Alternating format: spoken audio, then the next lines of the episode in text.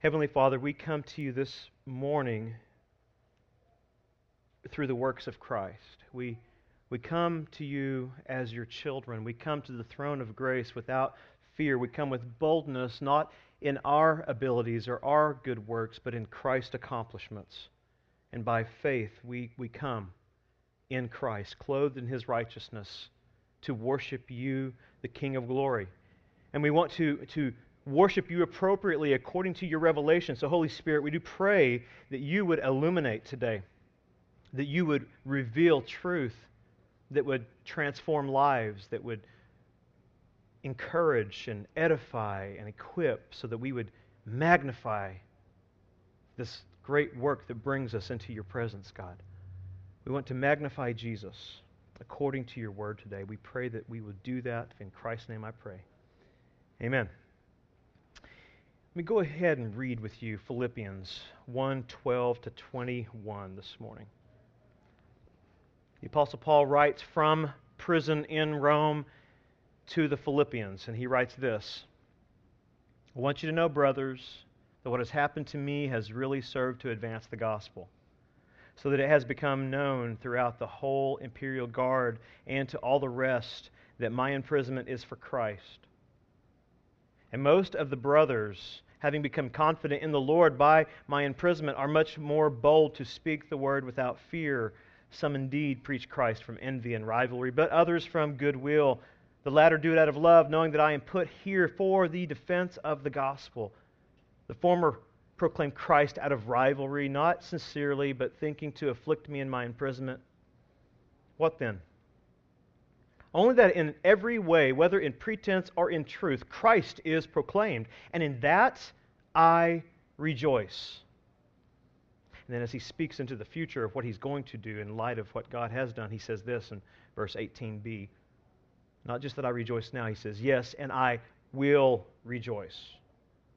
For I know, I know that through your prayers and the help of the Spirit of Jesus Christ, this will turn out for my deliverance, as it is my eager expectation and hope that I will not be at all ashamed, but with full courage, now as always, Christ will be magnified, honored, megaluno in the Greek, in my body, whether by life or by death. For to me, to live is Christ, and to die is gain. We, we see the Apostle Paul doing something magnificent here in light of his extreme circumstances. We see the Apostle Paul joyfully magnifying Jesus by serving others. First, he's, he's encouraging the gathered church at Philippi by writing this letter. Secondly, he's evangelizing the lost Roman soldiers in his imprisonment.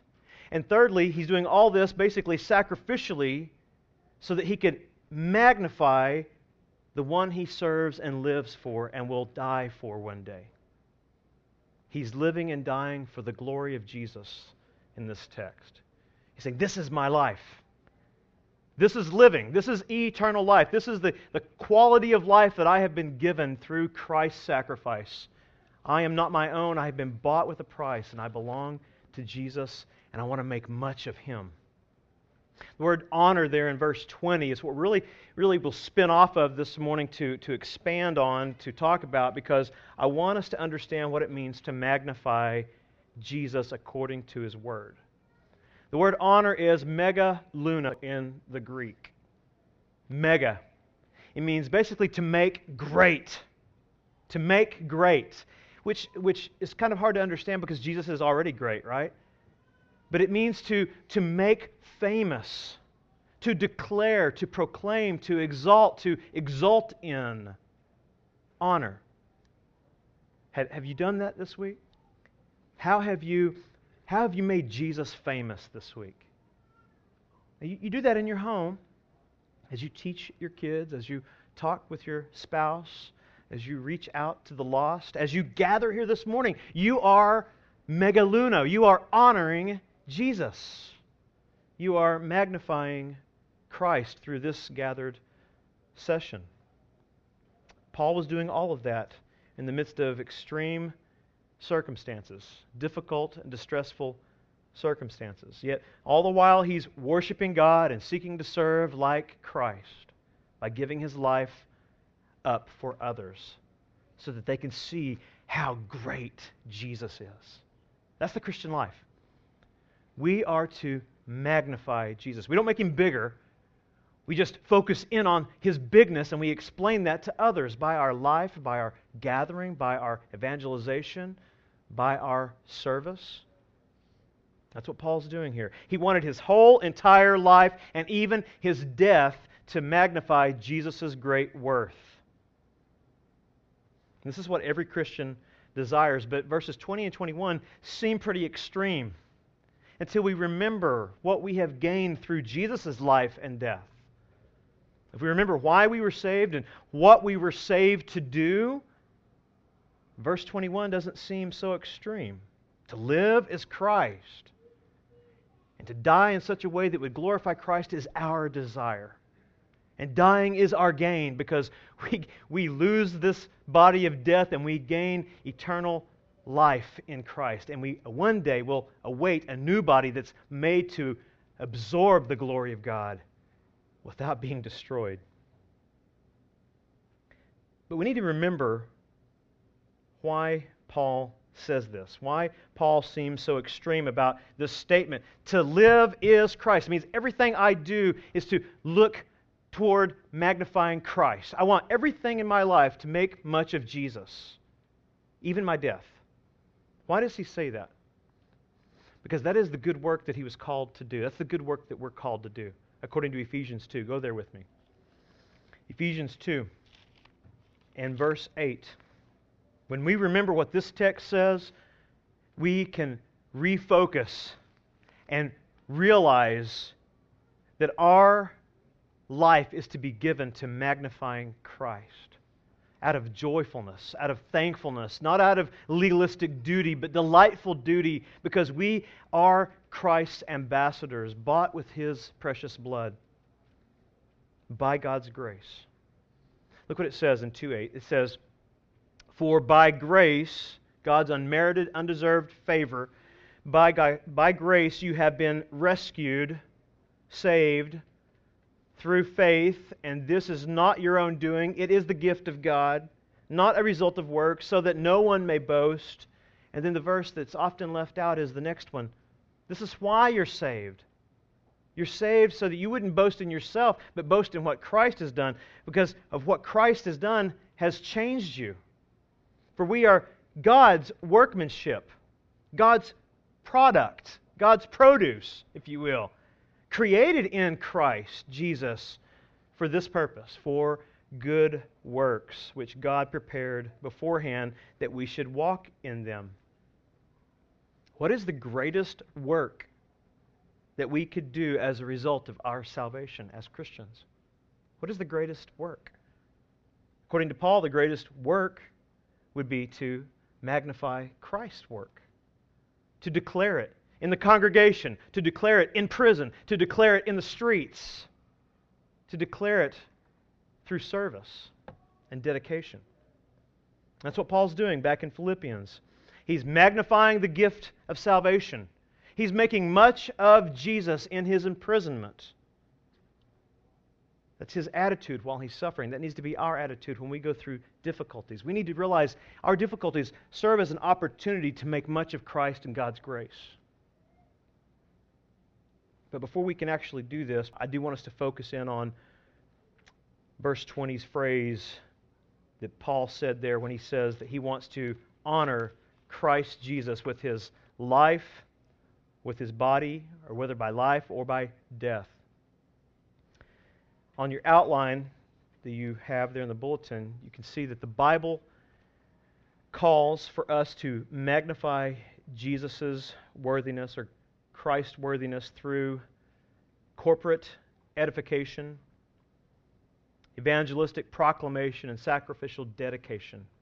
I think Paul did all of this here in Rome as he is imprisoned and writing to the Philippians. I think he called the church together to encourage them corporately. I think he was evangelistically proclaiming the glory of Jesus to magnify him, and he was sacrificially dedicated to this ministry for the glory of Jesus, to make much of Christ, to make him famous. I mean, isn't that what we want in every aspect of our life? We want people to, to not see us. We want to decrease and let them see Christ increase. That that's not possible apart from God's revelation. You know, if you want to be a witness for Christ, you, you, it's not done in a vacuum. It's done through edification. It's done through revelation. It's done through study and work. Without biblical knowledge of who Jesus is and what he's done, you cannot honor or magnify him properly. So you can't be a faithful evangelist unless you know who Christ is and what he's done. And then you can't hold it back. You can't edify the saints unless you study the work of Christ and give them something that will nourish them. That's what Paul desires to do. That's what we all desire to do. But without biblical revelation, there can not be any true magnification of Christ and his worthiness. So the Bible is essential to worship. Worship isn't primarily a feeling that we stir up inside of us. There are feelings associated with worship, but worship is making much of Christ according to His Word. And that comes through study. That's why this gathering is important. Corporate edification is important for that. That's what Paul prayed would happen to the saints at Ephesus. He, he prayed that the eyes of their hearts would be enlightened so that they would see the, the beauty of Christ. Paul commands pastors. Look with me in 2 Timothy. In 2 Timothy, Paul commands pastors to proclaim biblical truth, to illuminate the church, and to protect the church, to produce purity in Christ's church. Without the preaching of the word, the teaching of the word, the explanation of the word, false teaching will come into the church. And there, where there is false teaching, there is not true worship of Jesus. When error comes into the church, the truth about Jesus is diluted, and it is not worthy of our King and our God. So, right teaching leads to right worship, right exaltation, praise, thanksgiving. In 2 Timothy, we see all that we need to praise God appropriately, appropriately and worship and magnify Jesus comes from God's revelation. 2 Timothy 3:16 says all scripture is breathed out by God. Theopneustos. It's God breathed. It's alive with his power. It's breathed out by God and profitable for teaching, for reproof, for correction, and for training in righteousness. It's, it's profitable for teaching doctrine about Jesus.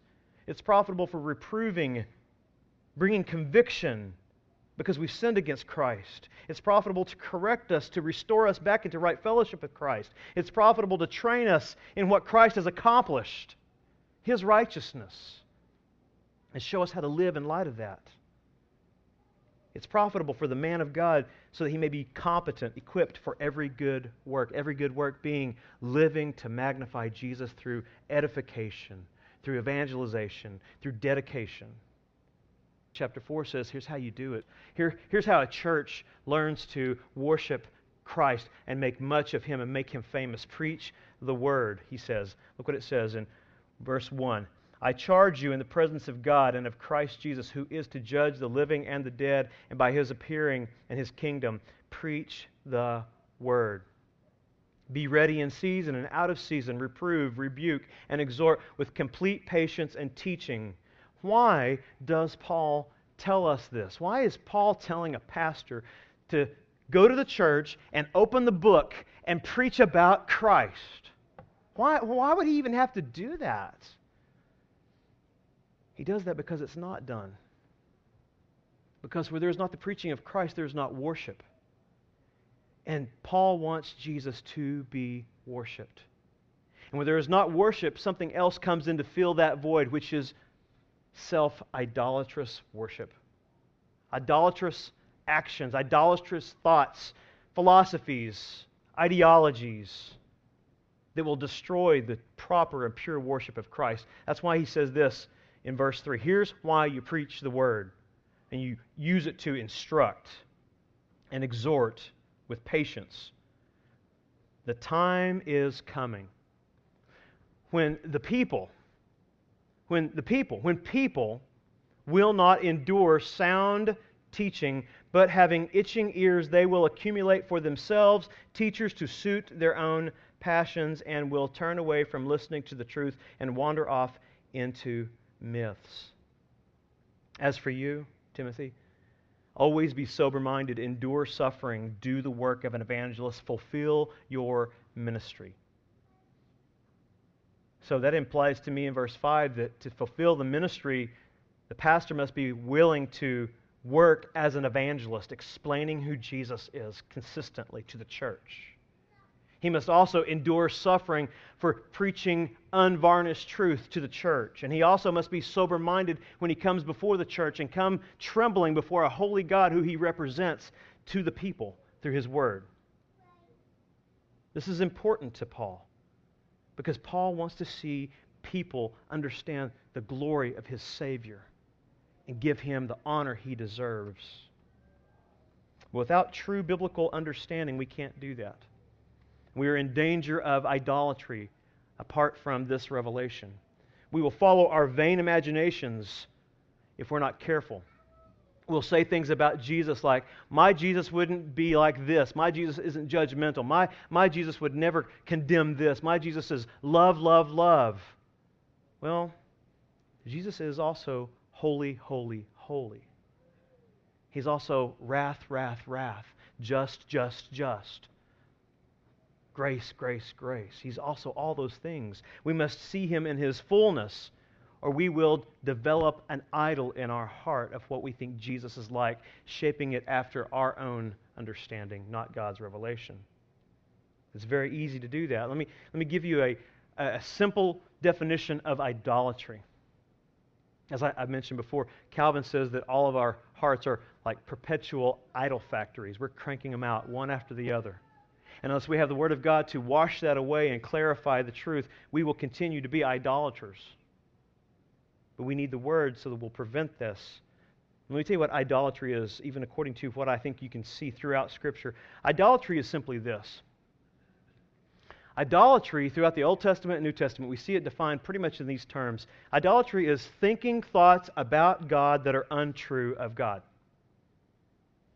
Thinking thoughts about God that are not true of Him according to his word. Or, and this is probably the more predominant idolatrous action we see today, idolatry is also entertaining thoughts about God that are unworthy or too low of him.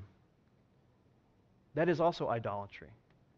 Basically saying, well, I like God to be sovereign over a lot of stuff, but not my salvation. That's a low thought of God. That's a low thought of who He is and what He says He's going to do. And a low thought of God leads to an idolatrous view of God. And idolatry is dangerous. God will not tolerate idolatrous worship. In, in the New Testament, we see that God did not uh, tolerate idolatrous worship in the, the example of Ananias and Sapphira, who were supposed to come before God thankfully, joyfully, and give from the heart. Not give out of compulsion, not give to look impressive Yet they wanted to impress, and so they approached God in worship and giving in such a way that was idolatrous, and God struck them dead in the New Testament. He will not tolerate false worship. What did that do to the church in the book of Acts? It purified the church because the church said, look, um, God takes worship seriously. You lie to him, you die. We should take God that seriously this morning. Why are we here? Are we here to truly adore and magnify our Savior? Are we here to honor Jesus in our body, whether by life or by death? In the Old Testament, I want to give you a couple examples of idolatrous acts done in the name of worship so that you can see God's view of idolatrous worship done in the name of God. Look with me in 2 Samuel. 2 Samuel chapter 6. 2 Samuel chapter 6, verse 1. This is the story of Uzzah. It's actually a story of David's disobedience and Uzzah's idolatrous action of approaching God on his terms, not God's terms. David again gathered all the chosen men of Israel, 30,000, and David arose and went with all the people who were with him from Baale, Judah, to bring up from there the ark of God, which is called by the name of the Lord of hosts, who sits enthroned on the cherubim. And here's where, where David messed up. And they carried the ark of God on a new cart. How was the ark of God to be carried? His chosen men were to carry it according to his chosen way, his chosen means of transporting it. And David usurped God's authority, and he, he, he thought he'd do God a favor. He put it on a new cart. Makes it more productive, easier, more contemporary. Worship should be contemporary, right? Easy, comfortable. Not according to God. It was sacrificial for Christ.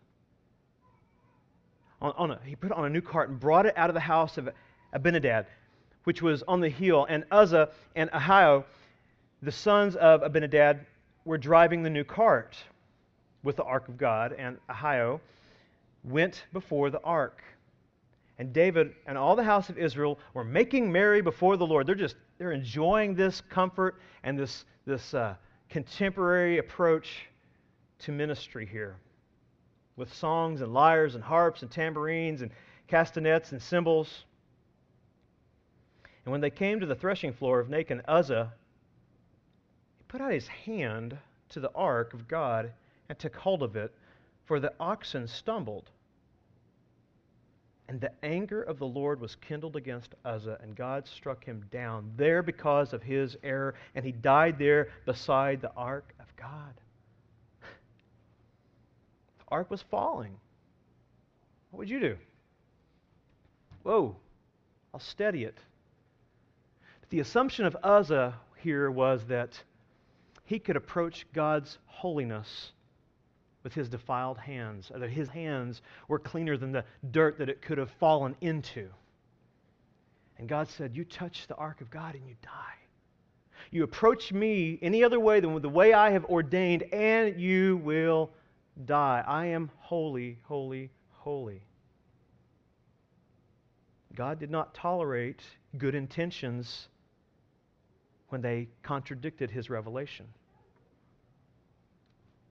Look with me in Leviticus to see another example of this. Leviticus 10. Leviticus 10, 1 to 3. This is the story of Aaron's sons, Nadab and Abihu, who again approach worship based on their feelings, their thoughts, their contemporary view of trying to, to stylize this service in such a way that would be more glorious than what God had actually said. So they, they come to God on their own terms. They come to God to make God look more relevant according to their, their help. Now, Nadab and Abihu, the sons of Aaron, each took his censer and put fire in it and laid incense on it and offered unauthorized fire, strange fire, fire that was not authorized by God. Before the Lord, they offered this, which he had not commanded them. And look what happened. Fire came out from before the Lord and consumed them, and they died before the Lord. See, in, in Nadab and Abihu and in Uzzah's case, they could have boasted that they had brought something to God that he didn't ask for. God said, I will not tolerate that. You are to magnify my revelation, my word, my son, his work, not yours. So worship is, is only acceptable to God when it's done according to his word. We don't come to God here, even this morning, and worship him according to our will, not our human will, but the will of God that's revealed in His Word. That's why we had songs that were biblically based. That's why we had reading of Scripture to edify and prepare you to hear the Word. Those are the things that are commanded of us in the New Testament to come before the saints and deliver so that you could hear the Word, see the Word, be a part of the Word and its declaration as you receive it according to God's revelation. These, these examples need to teach us that true worship must be guided by God's Word. That's the only way to truly magnify Jesus. That's what we want to do. But to do that, we have to drink deeply from God's Word if we're going to worship God appropriately. Look what it says in John 4. John 4 24. Yes, we'll be doing a lot of moving from Scripture to Scripture this morning, so take notes if you can't follow along. John 4 24. Here we see Jesus telling us that if we're going to truly worship Him, we must drink deeply according to God's will of His Word, of His revelation. We must know Him according to His Word in truth. That's what John 4 24 says when Jesus speaks to this, this woman. He says, God is spirit, and those who worship him must worship in spirit and truth. And truth here is speaking of the truth that is revealed in God's word. Not truth received from outside of God's Word, but truth from God's Word is what we must drink deeply of if we're going to adore Him. If we're going to magnify Him, if I'm going to talk about how great He is, I must do it according to His revelation.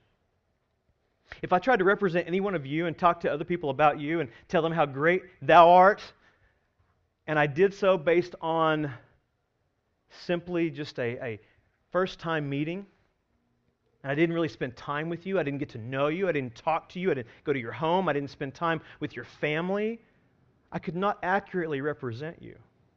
And so, why, why would we think we could accurately represent and honor and magnify Jesus if we don't know him according to his word? We can't. But the more we know of him, the more we will worship him. That's why we're here this morning. We're here to learn to do what Paul is doing in in Rome when he's writing to the Philippians.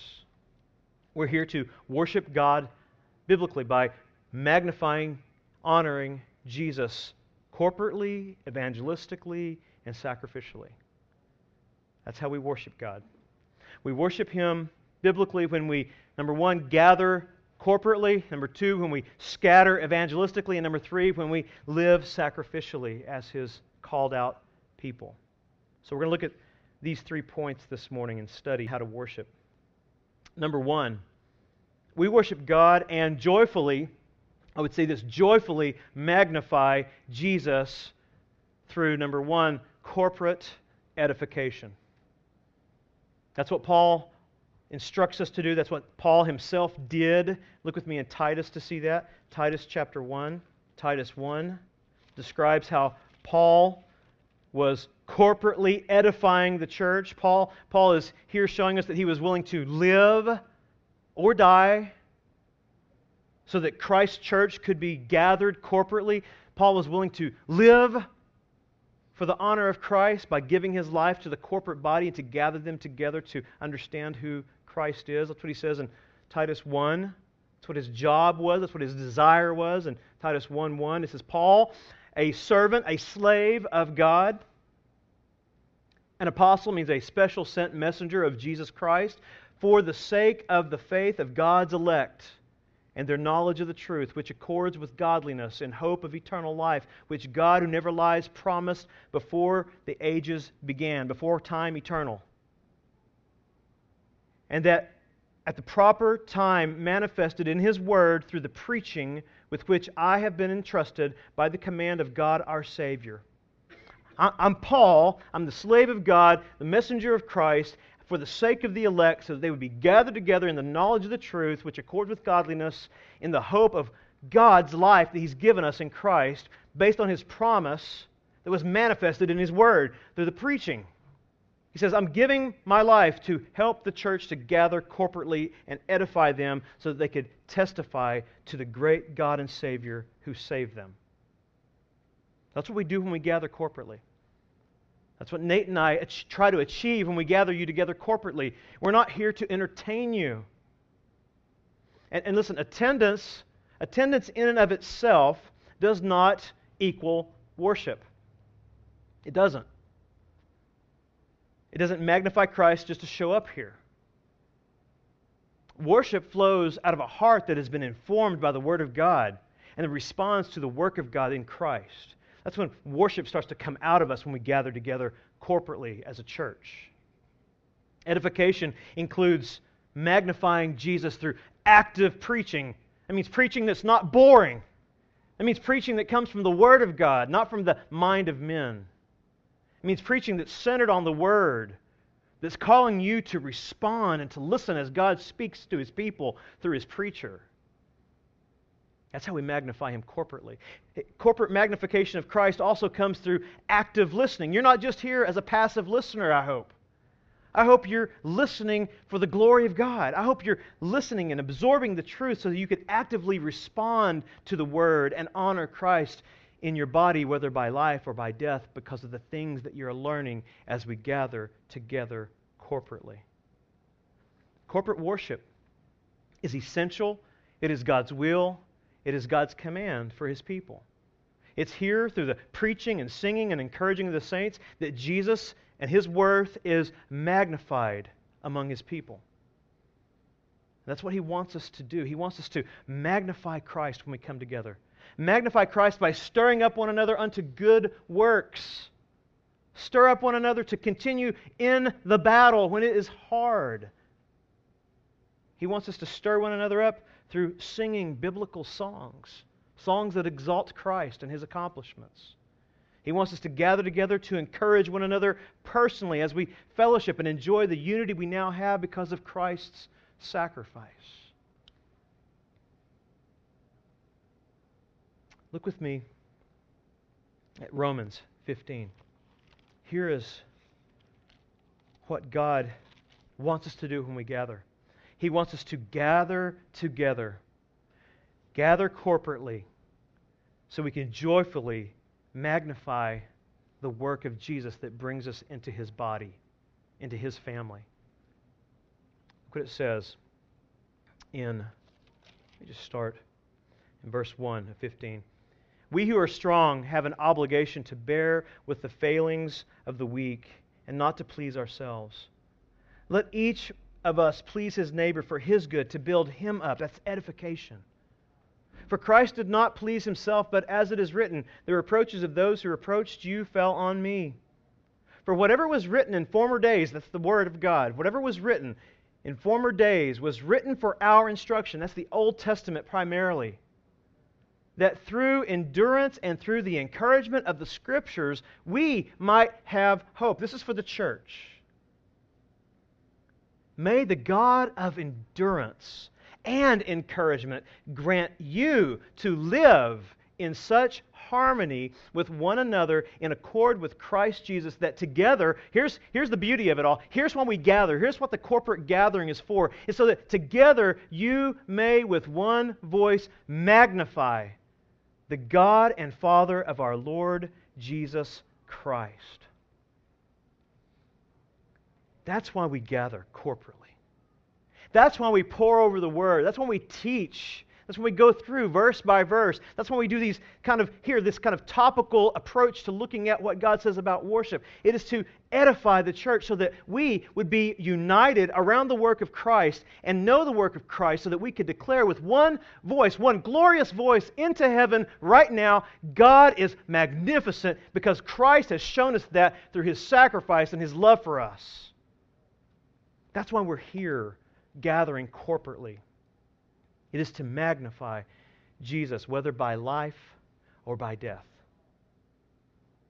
We're also gathered here this morning to respond and act in light of the great life and grace we've been given through Christ that brings us into this corporate gathering. This gift that God's given us is not to be hoarded by us, it is to be shared with the world.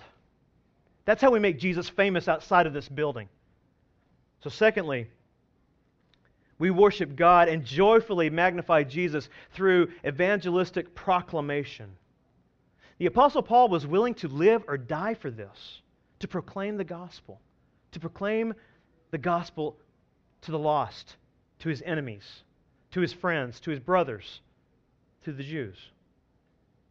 But someone was even more dedicated to this. Someone was even more dedicated to live and die for the gospel than Paul. Jesus. Jesus joyfully magnified his Father through evangelistic proclamation from a cross. The cross is the greatest pulpit in all history. From the cross, we see the holiness of God. We see that vindicated. We see the mercy of God revealed there on the cross in King Jesus, dying in our place. And from the cross, he is crying out to the lost Come to me, you who are weary and heavy laden. I will give you rest. And if our Lord did that, how could we keep that back? How could we not declare it? Look what he says in Luke 23 on the cross. This is just astounding. If, if, if, anyone had a right, if anyone had the right to stop evangelizing because of weariness, because of fear, because of facing the, the extremes of death, Jesus had the right to stop. But Jesus, till his dying breath, was preaching the gospel of God, reaching the lost with love and mercy from the cross. Luke 23 33 says, And when they came to the place that is called the skull, they were, there they crucified him there they crucified him, and the criminals, one on his right and one on his left. And Jesus said, Father, forgive them, for they do not know what they do. And they cast lots to divide his garments, and the people stood by watching. But the rulers scoffed at him, saying, He saved others, let him save himself. If he is the Christ of God, his chosen one. The soldiers also mocked him, coming up and offering him sour wine and saying, If you are the king of the Jews, save yourself. There was also an inscription over him This is the king of the Jews. One of the criminals who were hanged railed at him, saying, Are you not the Messiah? Save yourself and us. Everyone is mocking Jesus, even the guilty, even the one that's declared guilty before all the people. But the other rebuked this other criminal, saying, Do you not fear God, since you are under the same sentence of condemnation? And we indeed justly, for we are receiving the due reward our, of our deeds. But this man has done nothing wrong. And he said, Jesus, guilty sinner looks to Jesus and says, Remember me. This is an expression of faith. He made a declaration based on what he knew about Jesus that he was pure. And he says to him, Remember me when you come into your kingdom. There is exp- an expression of true confidence and faith that Jesus has a kingdom and he will enter into it soon because he is pure.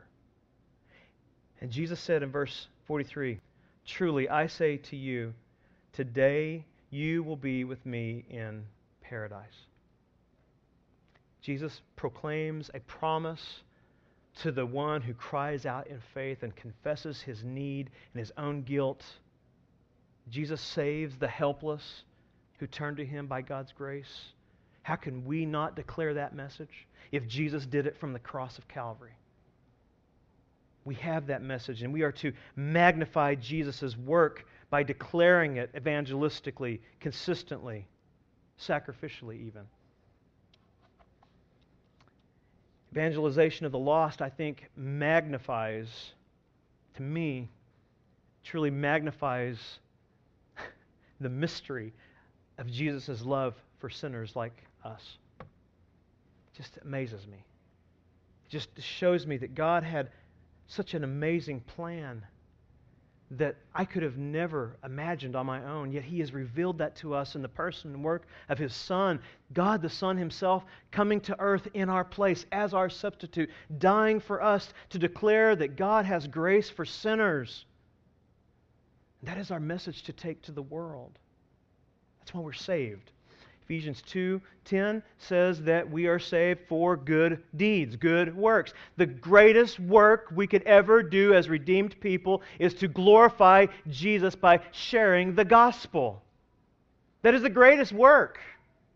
In that we declare how great God's mercy is to us and how great it can be to those who are lost.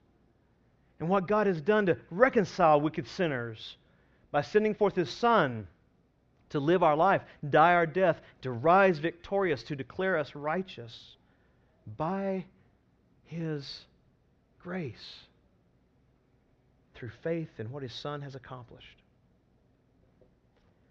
That, that kind of evangelization doesn't come in a vacuum. That, that evangelization comes from corporate edification. It comes from gathering with the church and being taught the Word of God. Biblical knowledge is what creates this kind of evangelization of the lost. Biblical knowledge creates grace driven evangelism. A true, deep understanding of who Jesus is and what God has accomplished will cause you to cry out with Paul to live is Christ, and die doing his work is gain.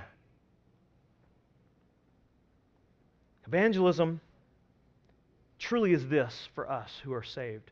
Evangelism is truly just a reflection or a manifestation of our love for Jesus, who we want to magnify and make much of. And evangelization should affect our actions, it should affect our emotions. When you see the lost, do you weep over them? When you consider their eternal state, do you pray for them? Do you pursue them? Do you go after them and share the gospel with them? If you love Jesus, that's the way you can magnify his greatness. That's how you can serve the lost. If you love somebody, that's what you do. You talk about them. I love my wife. I love my kids. I love this church. I talk about you. I share with others what you mean to me. That's what we do when we evangelize. That's all evangelization is. It's talking to others about the, what, what the Savior has done for us. That's what we were created to do. Our tongues were created to declare the gospel. The only reason you have a tongue in your mouth is to talk about Jesus. That's why He made it. That's why He gave you eyes to see and ears to hear, so that you can declare His greatness and encourage others biblically. If, if you do this, if you understand this, if we truly grasp this, the gospel, this corporate gathering, evangelization of the lost, if we truly understand why we do all this, it will affect our emotions and our actions. See, right theology leads to right practice. Matter of fact, it leads to right emotions. If, if, you, if you can hear the Word of God and hear the gospel of Christ and not be brought to tears or sh- say amen or shout or raise your hands or do something, in the heart, joy should be springing up. If that's not happening, you're not thinking. See, right worship, right affections come from right thinking. Being connected to God and His Word will transform everything about the sinner's life our emotions, our obedience. Let me give you an example of that from Acts. Acts 13. I find Acts 13 to be a very fascinating text for many reasons. Acts 13 48. But I'm going to try to reserve my thoughts to, to what I want to get across here because there's a lot about election in this that I'd like to bring out. But I won't. Maybe I will. Look what it says. this, this is an example of this is an example of right thinking leading to right emotions and right actions. Look what it says in, in, in 1348, it says, all right, let me go back. Verse 47. For so the Lord has commanded us, saying, I have made you a light for the Gentiles, that you may bring salvation to the ends of the earth. Oh, and look at this. And, and when the Gentiles heard this, what happened? they began rejoicing and glorifying the word of the Lord, the declaration, the revelation of God's grace to them. And then here comes the amazing phrase. And as many as were appointed to eternal life believed. Oh, that's why they were rejoicing. That's why they were magnifying the word of the Lord because they were appointed to eternal life and they believed, and their belief led to joy and worship and adoration for the word that was revealed to them by God's grace and illuminated by His Spirit. See, the Holy Spirit is in control of our worship. If there is no Spirit moving, there is no worship. Yet, if the Word of God is richly dwelling in you, the Spirit is filling you and equipping you to do what it says here to rejoice and glorify Jesus. And then notice what it says in verse 49. That's the right emotion. Then it leads to right actions. And the word of the Lord was spreading throughout the whole region. Well, who's it spreading through? Is it just those Jews who shared the gospel with the Gentiles? No. Everyone who was rejoicing and glorifying the word of the Lord is now praising him through evangelism. This, this is not a quiet text. This is not a reserved text. This, this text is quite loud. This text, if you were there with these men in this text, if you were there in that building or that arena or wherever it would be, if you were there when they find, find out, according to the word of the Lord, they were appointed to eternal life and they believed, you would have heard loud worship, rejoicing, thanksgiving, magnification of the greatness of God's revelation. That's, that's what happens in heaven, by the way. You see a little glimpse of this on earth from time to time when we gather corporately. You see this kind of stirring up of emotions and rejoicing and glorifying the Word of God, but you will see it perfected and you will hear it quite loudly in heaven. There, there will not be a ceasing of rejoicing or glorifying the Word of God, the Lamb of God, Jesus, the Messiah. You will hear it, you will see it, and you will magnify it for eternity. That's what we get a foretaste of when we gather corporately. That's why we're here. We're here to rejoice and evangelize and to serve as a result of what Christ has done for us, so that we could magnify Him with our voice now on earth and with our life and with our death after we enter into His presence. Thirdly, I want you to see that, that we worship God and joyfully magnify Jesus through sacrificial dedication, according to Philippians 2. 14. Here, Paul is setting an example for us to follow. The whole book of Philippians is written in such a form to share with us how we should follow Paul as he follows Jesus. His attitude should be our attitude because his attitude is given to him by the Spirit of Christ, and we have that same Spirit residing in us. So we should follow this example that's set here so we could sacrificially dedicate our lives to magnifying Christ. That's what he does here in 2.14. Do, do all things Here's how you magnify Jesus corporately, evangelistically, and sacrificially. Do, do everything you do without complaining, without grumbling or questioning. If you serve Christ and you want to magnify Him, you don't complain. He's sovereign over every circumstance, even your imprisonment, even your sickness, even your prosperity or your lack of prosperity.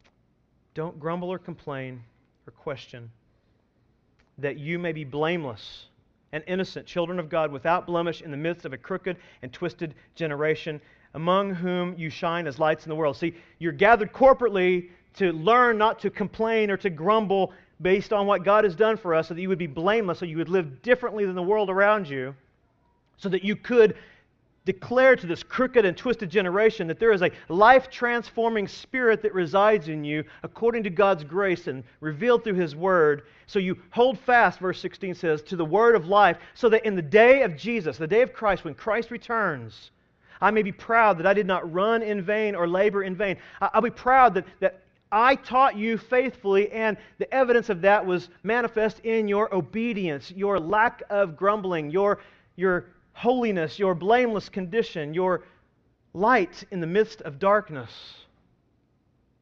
Verse 17 says, Even if I am to be poured out as a drink offering, if I am to be killed, he says, if I am to die upon the sacrifice offering of your faith, I am glad and rejoice with you all. This is sacrificial dedication. We gather and we worship God joyfully and magnify Christ when we exemplify this in our lives. We, we would be willing to have our lives poured out as a drink offering for the sake of one another in this church so that you would learn to trust in God's sovereignty, rejoice over Christ's atoning work, so that you would stand out in holiness, filled with His Spirit, distinct from the world as lights shining in the darkness. Paul says, I would sacrifice my entire life just to see you on the day of Christ, shining, reflecting, magnifying Jesus. That's what a worship filled heart is willing to do. A worship filled heart is willing to suffer for sharing God's word. And we're willing to suffer because we know that the truth about Jesus is worth living and dying for. The Apostle Paul knew that theologically, and he knew it experientially. The Apostle Paul, according to church history, was beheaded on the outskirts of Rome for preaching, for magnifying Jesus. But he went there joyfully, knowing that his work had been complete, that he had delivered the full counsel of God to God's people, and they were informed so they could worship and magnify Jesus even when he was gone. And God, in his mercy, gave us his letters so that we could continue on doing what Paul told Timothy to do preach the word when it's popular, when it's not, so that Jesus would be made much of in this world. All the faithful men of God that followed Jesus personally understood what it meant to live is Christ and die is gain. Luke was hung on an olive tree for preaching the gospel. The Apostle Peter was crucified upside down for loving and declaring the glory of Jesus. Mark was pierced, he was stabbed to death for preaching about Jesus. Matthew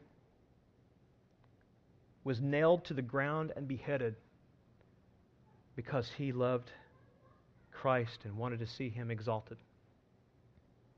They were all killed for worshiping God according to his word. They worship God biblically, corporately, evangelistically, and sacrificially. And there are countless other martyrs who are suffering today to magnify Jesus throughout the world.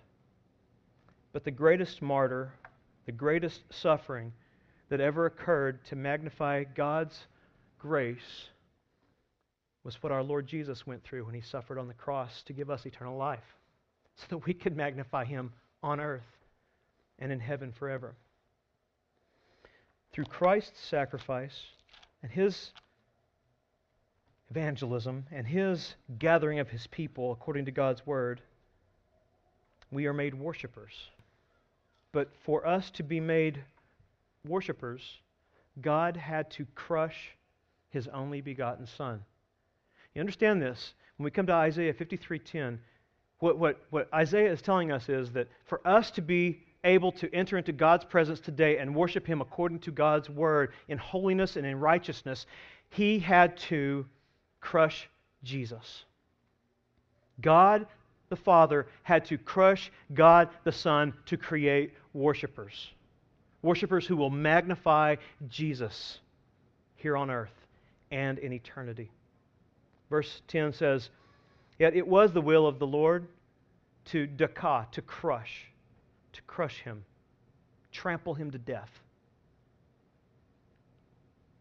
He has put him to grief. God the Father has put God the Son to grief. When his soul makes an offering for guilt, he shall see the offspring. He shall prolong his days. The will of the Lord shall prosper in his hand. Out of the anguish of his soul, he shall see and be satisfied. By his knowledge shall the righteous one, my servant, which is Christ, make many to be accounted righteous. And he shall bear their iniquity. See, see we're, we're made righteous because of Christ's sacrifice. We're made worshipers, and we have our sins and our iniquities removed because he bore them in our place. The crushing of Jesus produces the sweet smelling aroma of life. And that sweet aroma is what covers the stench of our death, of our sin. Now, in God's sight, because of the crushing of His Son, we can worship Him as pleasing and righteous in Christ. We are a pleasing aroma to God through Christ now because the filth of our defilement has been washed. And the aroma of Christ's righteousness has filled the nostrils of God in our place when all we had before was the stench of death. Through the shedding of Jesus' blood, we have been washed. The flood of Christ's love washed away our sins, but our sins were dealt with quite severely so that we could be made clean. God's wrath was poured out on God the Son in our place so that we could be cleansed and able to now love the righteousness of God, the holiness of God, and to declare His goodness and His grace. That's why we have been saved. That is what drives us to worship God today in spirit and in truth. That's what drove the Apostle Paul to say, to live is Christ and to die is gain.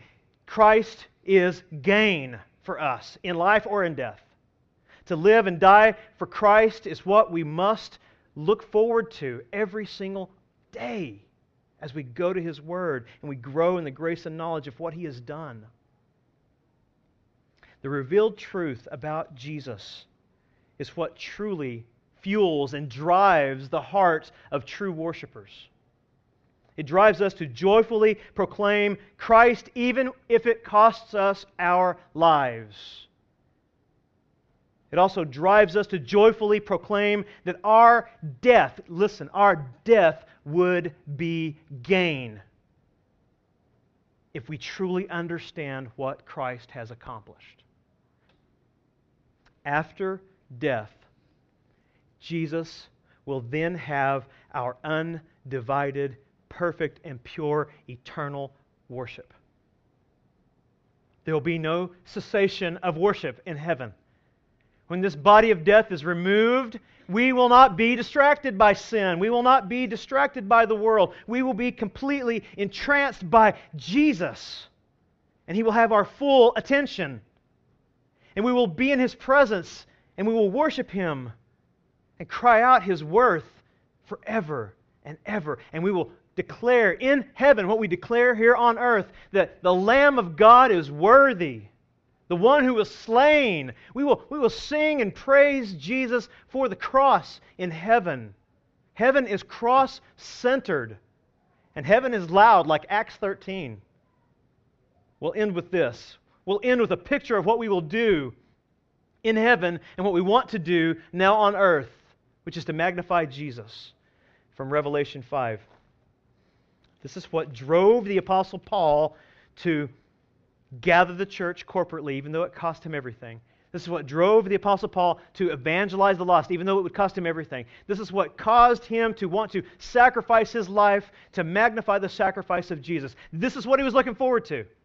This is, this is what drives our attitudes as worshipers.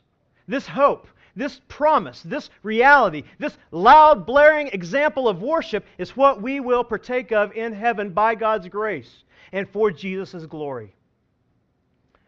Revelation 5 1. Then I saw on the right hand of him who was seated on the throne a scroll written within and on back, sealed with seven seals. And I saw a strong angel proclaiming with a loud voice, Who is worthy? Who's worthy to open the scroll and break its seals? Now listen, saints. Everyone he's speaking to in heaven is has been made perfect, right? But no one's worthy except one. No one in heaven or on earth or under the earth was able to open the scroll or to look into it. And I began to weep loudly because no one was found worthy to open the scroll or to look into it. And one of the elders said to me, Weep no more. Behold, the lion of the tribe of Judah, the root of David, has conquered so that he can open the scroll and its seven seals. That's, that's the magnification of Jesus in heaven right there. Between the throne and the four living creatures and among the elders, oh, John says, I saw a lamb standing as though he had been slain, with seven horns and with seven eyes and with seven spirits, the seven spirits of God sent out into all the earth. And he went and took the scroll from the right hand of him who was seated on the throne. And when he had taken the scroll, the four living creatures and the 24 elders Oh, they, they fell down before the Lamb, each holding a harp and golden bowls of incense, which are the prayers of the saints. That's, that's your prayers coming up before God, right there in heaven, right then. And they sang a new song. And here's the song that we are called to sing in heaven and the song that we should be singing on earth because it magnifies Jesus and his worthiness. Worthy are you to take the scroll and to open its seals. Why? Why, he says. Why? For you were slain, and by your blood you ransomed people for God from every tribe and language and people and nation and you have made them a kingdom. It's your work, it's your blood, it's your people that are redeemed, a kingdom and priests to our God, and they shall reign on the earth. Then I looked, and I heard around the throne and the living creatures and the elders the voice of many angels, numbering myriads of myriads and thousands of thousands. I mean, they hear this declaration, they hear the song in heaven, and everyone responds in heaven to this truth Worthy is the Lamb who was slain to receive power and wealth and wisdom and might and honor and glory and blessing. And I heard every creature in heaven and on earth and under the earth and in the sea and all that is in them saying, To him who sits on the throne and to the Lamb be blessing and honor and glory and might forever and ever. Amen. Mm. And the four living creatures said, So be it. Amen. And the elders fell down and worshiped Jesus. That is the magnification of Christ in our death. That's gain. No one was distracted in heaven, not even the angels who are holy, not even those on the earth. No one was distracted when the revelation of who Jesus is was declared. How could we, how could we not respond? How could we not want to proclaim this magnificent Jesus that we love, that died for us, that was slain for our sins? This Jesus is worthy of our future worship, and he is worthy of our present worship. He is worthy of our corporate edification, our evangelistic passion, and our sacrificial dedication here on earth. That, that's, that's all set up Philippians 1 20 one, to live as Christ and to die as gain, to, to magnify Jesus. That is, that is life. That is life eternal. The life of Christ being magnified through his redeemed people. And that's what you are. You are the redeemed of God. You are the people who will be around the throne singing that song for eternity. And that, that, should, that should cultivate some emotion in us some response, some evangelism. So I pray today that that's what this helped you to do by God's grace.